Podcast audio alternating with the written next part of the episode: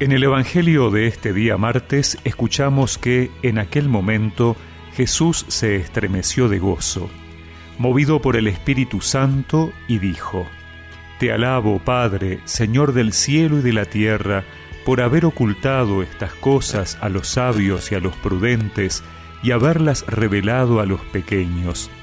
Sí, Padre, porque así lo has querido. Todo me ha sido dado por mi Padre, y nadie sabe quién es el Hijo sino el Padre, como nadie sabe quién es el Padre sino el Hijo y aquel a quien el Hijo se lo quiera revelar.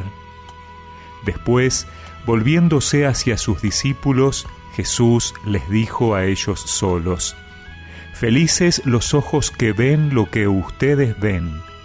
Les aseguro que muchos profetas y reyes quisieron ver lo que ustedes ven y no lo vieron, oír lo que ustedes oyen y no lo oyeron.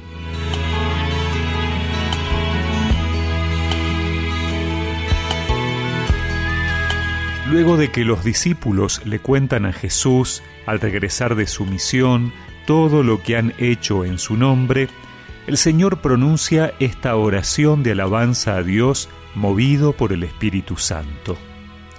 Es interesante ver que el autor destaca dos cosas estremecido de gozo y movido por el Espíritu Santo. No es una actitud triunfalista del Señor, sino la alegría de comprobar que se va realizando la voluntad de Dios de que su reino se instaure en el mundo. Esto siempre provoca alegría.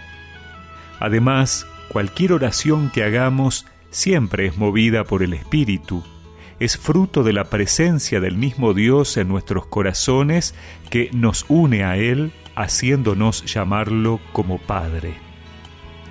Esta oración de Jesús es una alabanza y agradecimiento al Padre no solamente por el éxito referente al anuncio del reino de Dios, sino también porque los incultos, es decir, la gente pequeña, conoce el reino de Dios y lo comprende de tal manera que tienen la atención y el apoyo de Dios.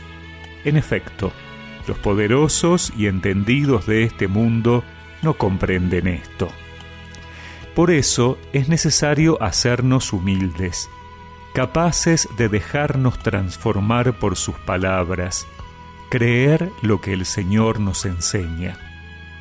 Sería bueno que esta sea nuestra actitud en este tiempo de Adviento, para saber esperar y reconocer la venida del Señor, como los pastores, como los magos de Oriente, mientras que muchos otros, en su sabiduría humana, no han podido encontrarse con el Salvador.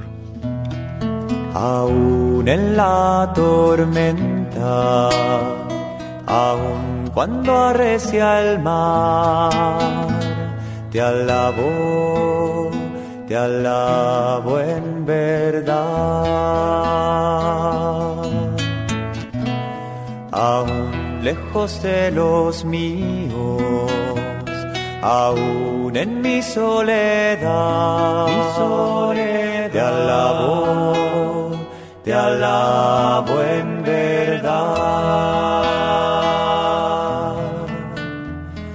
solo a ti te tengo, Señor, pues tú eres mi heredad. Te alabo, te alabo en verdad. Y recemos juntos esta oración. Señor, te alabo y te doy gracias, porque nos has revelado tus misterios en la persona de tu Hijo, a quien esperamos con gozo y esperanza. Amén.